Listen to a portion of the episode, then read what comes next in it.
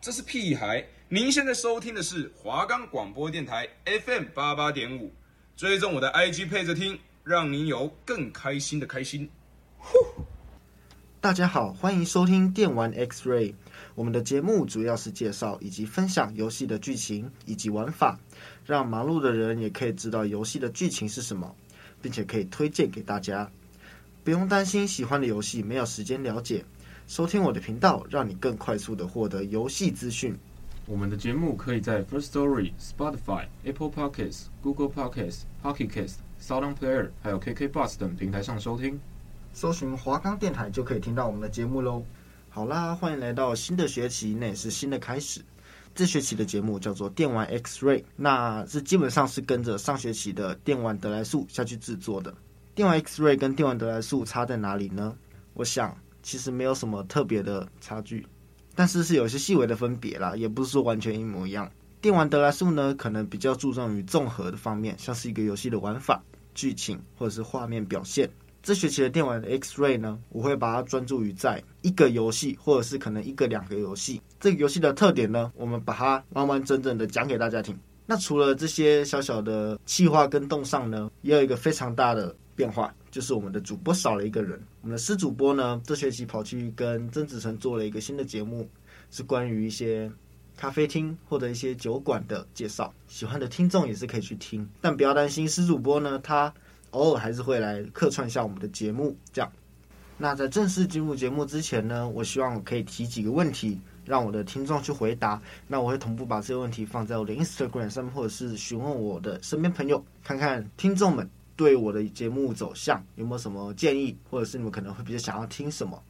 那我想问的第一个问题就是，如果一个节目可能三十分钟或者二十二十七分钟讲一个游戏，或者是两个游戏、三个游戏，你们可能会比较希望哪一种？希望我去探讨一个游戏的所有细节，还是可能专注于讲剧情，然后可以讲两三个游戏讲？因为剧情的话，每游戏不一样，像今天讲这个游戏剧情可能就比较少一点，但没有关系，毕竟是第一集，那我们可以顺势的来参考一下听众的意见，这样。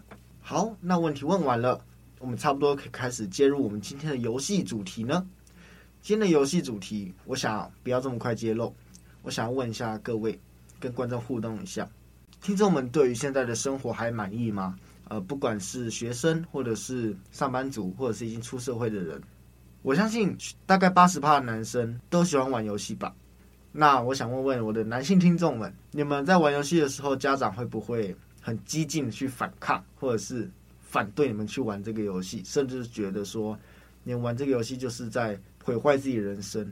那当然有女性听众会玩游戏啦，但是我也会同步问一下女生。先探讨男生，我觉得男生玩线上游戏或者是玩游戏的问题可能会比较多一点，因为男生可能通常比较激动，或者是比较不受控一点吗？我也不知道。但我据我身边的朋友经验来说。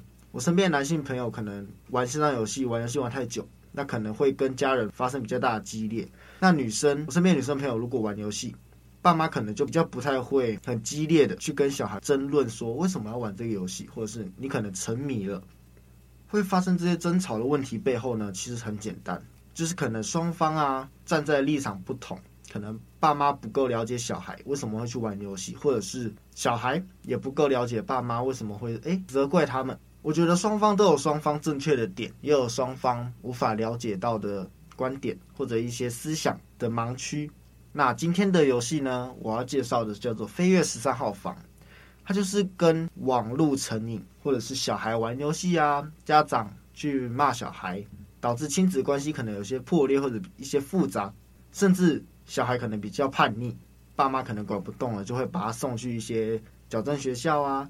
这些事情听起来好像。没什么大不了，这好像是诶稀松平常，或者是嗯就就普通，但实际上这类事情层出不穷的发生。其实到现在已经二十一世纪了，但在一些可能偏远的地区，或者是一些比较偏执的爸妈眼里，科技网络这些东西都是迫害自己小孩的产物，所以他必须把它矫正过来，必须把它治疗过来。那这时呢，就有一些不好的人，或者是一些投机分子，开始去抓住了这个把柄。他们可能创立了一些矫正学校，或者是说矫正机构，打着帮助小孩戒掉网络成瘾这件事情，虐待他们啊，或者是施暴。大家不要觉得说我可能只是在讲游戏，或者是有点太过于激进，但其实没有这件事情，直到现在还一直一直在发生。那听我前面讲这些话呢，我们来正式进入我们的今天游戏《飞跃十三号房》的介绍。《飞跃十三号房》呢是一个中国的游戏，那它是一款由真实事件。杨永信网瘾中心事件改编的电影式互动剧情类游戏，由 ALT Lab 开发制造，并于二零二三年一月九日发售，在 Windows、Mac、Steam 平台上都可以游玩。游戏的本体为一百六十八元新台币，并且拥有一个 DLC 补充包反击篇，可以一起购买。同捆包的价格为三百二十元新台币，你要购买同捆包才可以玩到完整的剧情。但要注意哦，这款游戏是单人游戏，并且它只有支援英文和简体中文。那想要玩到这款游戏的听众呢，你的电脑最低配置需要升级到 Windows 十以上，然后你的处理器需要有 i 十三，内存至少要有六 GB。它是需要网络的一个游戏，储存空间至少要预留十五 G 给它使用。目前此游戏在 Steam 上面的评价是特别好评。往前推一点，我刚好提到《飞跃十三号房》是一款由真实事件改编的，那我相信。台湾的听众可能不太知道杨永信网瘾事件，因为这件事情是发生在中国的，而且其实并不久远哦，就是近代而已。杨永信网瘾事件非常的夸张。我想我在进入这个游戏的剧情介绍之前，我先跟你们提一下杨永信网瘾中心这件事情，它大概的内容怎么样，这样我们才可以有更有代入感。那我们现在说说这个真实事件吧。这个事件中治疗网瘾的患者，其实他们并没有生病。他们就跟我们一样，是一个青春充满活力的少女或者是少年。他们通常哦，下课了回家玩个游戏，被爸妈管，进而发生争吵。有些甚至是也没有玩游戏，就是单纯的爸妈觉得他不听话，就当做他好像生病了，把他送去一个叫做治疗机构的地方。但这根本就不是治疗机构，他也不是患者，他就是正常人。那大部分的患者呢，是经由父母送至医院。并且支付每个月五千五百元的人民币，那相当于台币的两万五千元哦。但是其实不止这种费用，他后续医院还会以增强治疗为由，逼迫患者向家属索取续费诊疗的费用。他们强迫这些正常人当一个患者，并且还要要求患者自己回家拿钱，拿每个月两万五千块，甚至更多三万多、四万多，去医院付钱治疗。他的治疗手段也不是什么正当的治疗手段。杨永信坚称呢，网瘾的患者存在的问题不仅仅是网瘾的自身，还包括所谓的认知偏差和性格缺陷。那沉溺于网瘾的人呢，会逐渐失去人性，而逐渐出现兽性。因此，最重要的就是要矫正患者所谓的性格缺陷。事情发生在二零零六年初，杨永信在山东省第四人民医院网瘾戒治中心展开网瘾治疗工作，离现在并不远，二零零六年而已。那时候我大概四岁，其实这是近代的事情，还发生在我们这个世代的事情哦。杨永信呢，探索了一套心理、药物、物理并行的治疗方法。治疗方法，它是使用了已经停产的抽蓄型电痉挛非法设备治疗网瘾。简单来说呢，就是他觉得你有病，你就是有病，你的网瘾就是一种患者。患者呢会有兽性，所以他怎么做？把你当动物对待，即便你是正常人，但你。束手无策，你只能每天的被他绑在酷刑室，每天用电击设备电击你的脑袋，让你承认自己是一个患者。那非常的非常的恶毒哈。据被电击的少年回忆，被电击的当下感觉就像被两把巨大的锤子交替砸脑袋，以及被刀子插在肌肉里绞。杨永信说，有六千名青少年得到他的治疗，并且达到九十趴以上的成功治愈率。他获得家长和舆论的好评。后续根据媒体的报道，二零零九年后，网瘾中心的收治人数历经了两年的下滑。二零一二年，因为网吧的数量激增而再次上升。二零一五年，接近了九百人的新高，其宣称的治愈率一直维持在九成以上。好，那我们科普了这件事情的背景故事之后呢，我们把我们的话题聊回游戏。我觉得呢，这个游戏最大的特色就是可以将游戏的剧情走向选择权交给玩家决定。让玩家可以从中体验到更多代入感，获得深入其境般的体验。那我们来聊聊这游戏最吸引我的地方好了。这游戏是由真人下去拍摄的，我们可以从游戏的构图、调色以及运镜的方式，去感受到负责拍摄的团队真的是放了非常多心思下去拍摄。其实互动式电影游戏这个类别的游戏，哈，真人下去拍摄的真的非常困难。基本上大部分的电影互动式游戏都是 3D 建模，或者是由游戏引擎下去制作的，因为毕竟角色的走位、剧情的安排，如果不是用真人下去演的话，编剧可以做到更夸张，甚至是更震撼的视觉效果。但我是觉得啦，我个人觉得，由游戏角色或者是游戏引擎去制作的电影式互动游戏剧情，比较没有那么容易打动我的心，因为我觉得情感上面、演技上面还是差了一点。真人的细微表情，或者是真人的一些情感表达，才会真正的打动我的心。像这款《Face 三号房》就非常打动我的心哈。继续补充整体画面的感觉。它画面呢，看起来就很像正在看电影一样，非常有质感。如果你要把一部影片拍到质感非常好，那基本上是必须的嘛，因为花钱了，或者是说你怎么可能拍一部电影拍的跟学生自己做的一样？所以我觉得一部影片，或者是你有什么思想要传达的影片，那一定是要把质感拍到好。但记得吗？这个是一个游戏，这是一部互动式的游戏，我们的每一个选择哦，都会决定游戏的剧情走向，每一个选择都会有不同的剧情。镜头以及表演方式，那这个真的是大大的考验了拍摄团队的工作量和他们的毅力。当一个游戏角色问你一个问题，会出现了 A、B 两个答案，那两个答案呢，都会影响到游戏后后期的走向。游戏走向不同，画面就是不同。那拍摄团队就要拍更多更多不同的画面。那这款游戏呢，在游玩体验上，制作组也加入了更多不同的游戏玩法。例如，剧情如果遇到需要逃跑时，玩家需要及时的按照提示去做出相对应的操作。例如，往左边闪，那可能荧幕上会有一个左边箭头，我们就用滑鼠滑向左边。如果没有做到，那你的角色就会被抓住。玩法的加入会增添了非常多的刺激感，以及解谜时我们收集到的道具可以进行组合来开启更多的秘密场景或者更多的剧情提示。那以上呢，是这个游戏的前情提要以及一些玩法啊、游戏背景，我帮你做个总结。那接下来我们要进入了正式的游戏剧情。游戏的主角名字叫做张扬，是一名学生，但他常常翘课，并且沉迷于打游戏。爱玩的个性不仅让妈妈管不动，也让学校老师相当的头痛。最终呢，张扬因为执迷不悟，被学校退学。但面对管不动的张扬，妈妈也只能把他转去东南亚某个国家的教育学院进行矫正教育。但张扬浑然不知，眼前宛如监狱的学校，只是他为了有如地狱般的生活开始。刚踏入这所学校的张扬呢，满心期待，出来接待的教官以及校长笑脸迎人，看起来非常的友善，带着张扬以及母亲详细叙述了关于学校的一切。但等到母亲一离开后，之前满脸笑容的杨校长马上换了一副嘴脸。吩咐教官给主角来一顿殴打和电击。初来乍到这所学校，唯一熟的人就是同寝室的室友陈松。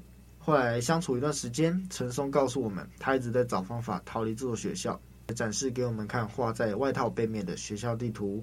最近学校即将举办了一年一度的感恩大会，到时候会有许多家长来到学校，我们能够偷偷躲在学校的运菜车里逃离学校，但是有一个必要的条件。必须要被关在静心室的第五号房间，这样我们才可以透过房间的窗户去观察运菜车离开的时间。于是主角就答应着陈松一起逃离这所学校。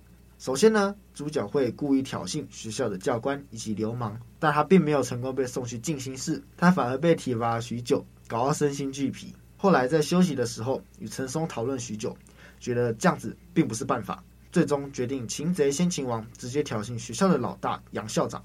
于是主角就在家书教育这堂课上写了一封准备揭露学校恶行、辱骂校长的信。写到一半时，被坐在隔壁的崔楠楠发现了，且他好心的想要制止主角继续写下去，不然被校长看到可能会遭受到非常严重的后果，甚至电击。但这时杨校长刚好走了过来，直接发现了信中的内容。并且以为这是崔楠楠跟主角一起写的，直接就把崔楠楠和主角一起送去禁闭室。主角和崔楠楠聊了一下之后，决定一起合作，并且成功的得到了运菜车离开的时间。在这次的合作中，他们也开始产生了一点点的感情。到了赶日当天，男主角陈松一起前往学校的餐厅，路途上戒备森严，眼看时间就已经快要来不及了。陈松就把中国大使馆的位置告诉我们，希望我们可以逃出去，并且揭露真相，拯救这所学校。陈松会留下来帮我们拖延警卫。在我们即将进入餐厅时，会有一名警卫早就守在餐厅。那个警卫貌似想要跟我们说些什么，但主角非常紧张，一心只想逃跑。一个不小心狗急跳墙摔下楼，被送去了医务室。在这里，我们遇见了校医米医生。经过米医生的治疗后，得知此事件的崔楠楠跑来找我们，并且帮助我们再一次的逃跑。最终，我们成功躲在运菜车上，以为能够就此逃出升天。没想到大门依然有着警卫的仔细检查。最终，我们还是躲不过警卫的检查。但没想到，好心的警卫却放我们出去了。逃出去的主角来到了陈松给的大使馆地址。这里并没有大使馆，只有一间可以打国际长途电话的杂货店。但语言不通的男主角也只能比手画脚的试着跟老板沟通。进入杂货店之后，男主角放下戒心，开始吃吃喝喝。但没想到，杂货店老板竟然是杨校长的同伙，直接就把主角送回学校。参与逃跑计划的人，通通受到杨校长的电击惩罚，只有一个人例外，陈松。没想到他是故意给我们会被抓的地址，等我们逃跑之后，马上检举我们，因此可以成为优秀毕业生。成为优秀毕业生之后，就可以正式的离开学校，并且提前毕业。主角就在这一次的事件中，体会到这所学校真正可怕的地方。不是电击，不是杨校长，而是人心的险恶。主角因为逃跑，被校长罚了连续十五天的电击治疗。这十五天，每天被电击，每天被关禁闭。我们开始失去希望，渐渐变成服从听话，并且只有这样才能在这里活下去。杨校长为了检查我们是否真的失去了反抗之心，故意让我们去搜查崔楠楠的宿舍，并且要我们想办法找出违规证据。如果我们不服从，那就会获得更严重的电击禁闭。身不由己，也只能服从。在调查中，我们可以了解到江宏文、奇淼、徐三娃似乎暗地里在计划着什么事情。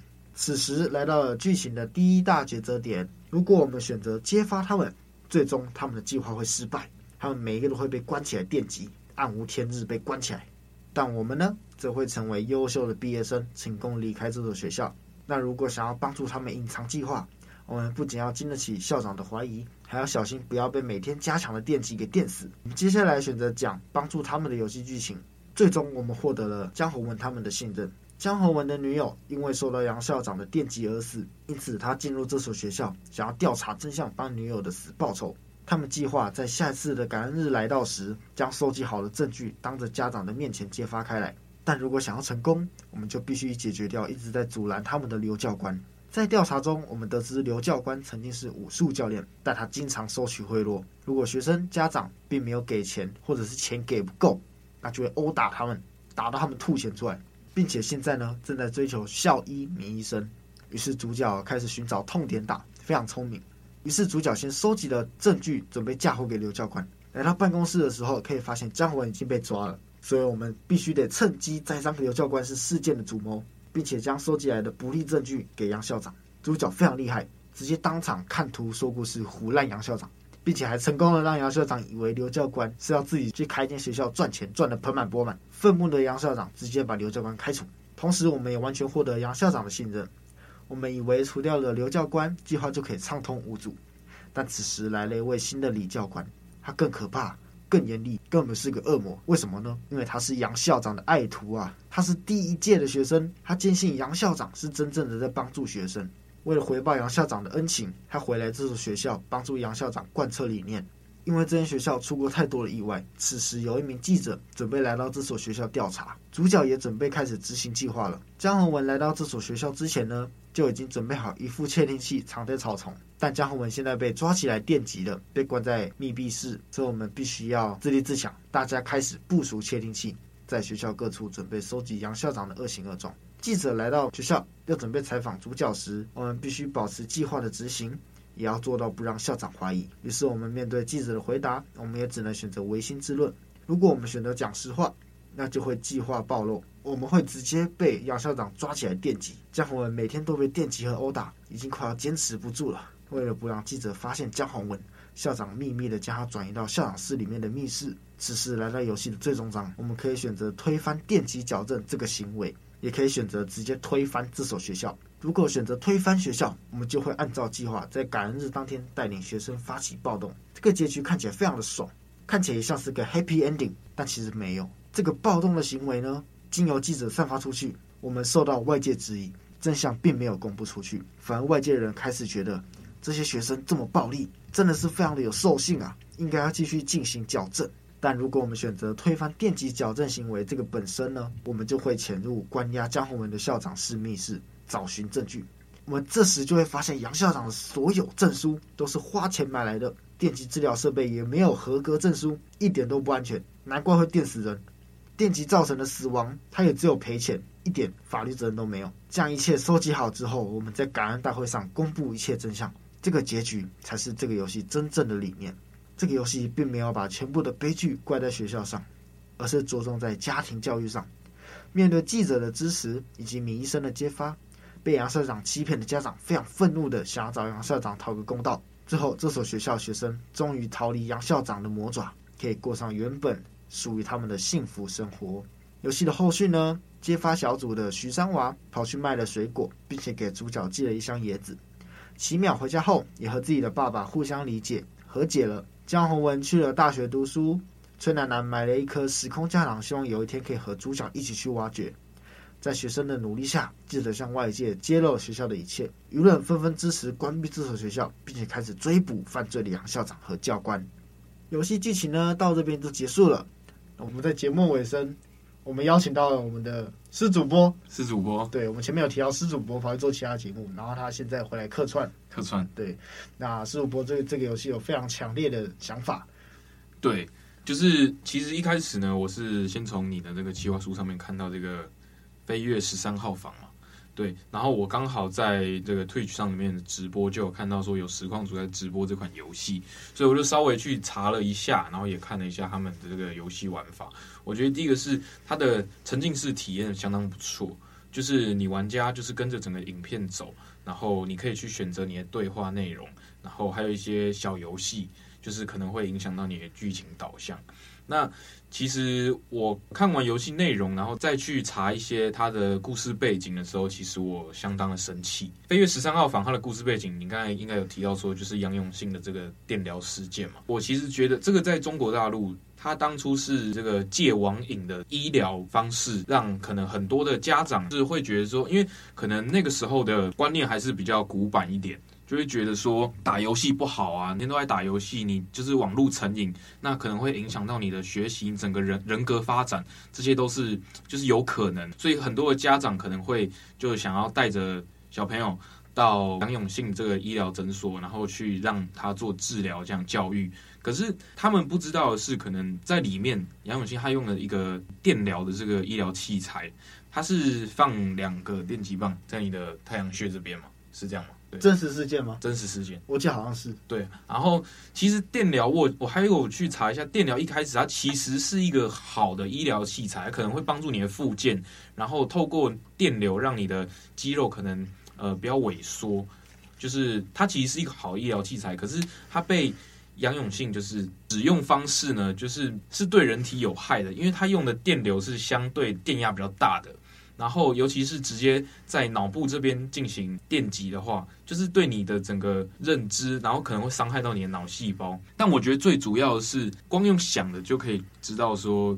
这种的这这种电疗方式是非常的疼痛，可能你会被整个电到神志不清。它其实只是用一种酷刑的方式让你去戒掉电玩这个东西，就好比像一直鞭打你，然后跟你说你不准再玩电脑，你继续玩我就鞭打你，然后你只能认可我的行为，你只能接受我的思想，你只要不同意，你只要反抗，我就是电鸟，我就是电你，我就是打你。他就是用这种很暴力的方式去让呃一个青少年去戒掉他的网瘾症状。可是，甚至我觉得，可能很多的小孩根本也没有到网瘾，他们只是喜好玩电动，他们可能只是透过电玩上可以找到一个舒压的方式。因为在电玩得来速里面也有提到说，我们两个都是很喜欢玩电玩的。但其实我觉得，呃，小时候会喜欢玩电玩，就是它其实是一个蛮正常的行为，因为你可能除了读书，你还不知道其他的放松方式。那在电玩这个虚拟的世界里面，你可以找到呃，我向往的世界，你想要你有兴趣的东西。但是为什么要觉得说玩电玩它就好像是对你不好？你你整个人，你可能可能像玩 GTA，你的人格就会变坏。就我觉得这是一个蛮匪夷所思的观点。对，所以我觉得我对杨永信这个电疗事件是保持一个相当生气的想法。我觉得。第一个是你，你怎么可以打着你知道戒网瘾，然后这种招摇撞骗方式，但其实你是在虐待人。然后我也不太理解说当时的一个社会风气怎么会认可这样的行为，因为其实他的这些治疗方式是应该是家长都知道的，但是家长还是选择让小孩进去接受这样子的一个电疗电击。我觉得这其实有点像是你委托另外一个人去虐待你自己的小孩。后续好像也有爆发一些事件，是有一个未成年的少女，她好像从呃杨永信的诊所出来之后，她好像就把她自己的妈妈杀掉了。对，我记得好像是有衍生一些社会事件。到后面杨永信有被抓吗？没有，他活得好好的。我记得他活得好好，原因是因为当初家长在把小孩送进去的时候，都是要先写那个切结书嘛。就是要同意说，呃，我们是自愿把小孩送进来，那也同意杨永信医生他说的这个治疗方式。所以就是因为有这些切结书，所以杨永信他虽然做了这么不人道的行为，但是还是可以在社会上生存的好好的。如果放在现代啊，尤其是比较民主一点的国家，其实这样子的方式，我觉得一定是会被社会大众挞伐的。没错，施主播的想法跟我想法非常的相近。我觉得这种行为非常的可恶。二零零六年发生的事情，二零一五年才结束，二零一五才才有人去抓是吗？二零零六年开始治疗网瘾，他一直做到二零一五年不做了，因为就出事，所以二零一五年就停止了。所以他一直做到二零一五年，那还是很近代的时候，九年哦。对啊，二零一五年也是很。最近的事情，二十一世纪这么文明的时候，对啊，会有这种事情发生，非常难想象。那我们希望我们的观众可以活在一个非常美好、非常和乐、自由的时代，可以玩手机、玩电脑、玩的很自由的时代。对，不会被电疗，不会被电脑。那我们希望大家可以活得非常快乐。那以上就是这一集的内容。飞跃十三号房来自于陈主播与施主播的观点。那这也是电玩 X Ray，对，这是电玩 X Ray。谢谢大家收听，谢谢大家收听，下周同一时间继续观看。拜拜，拜拜。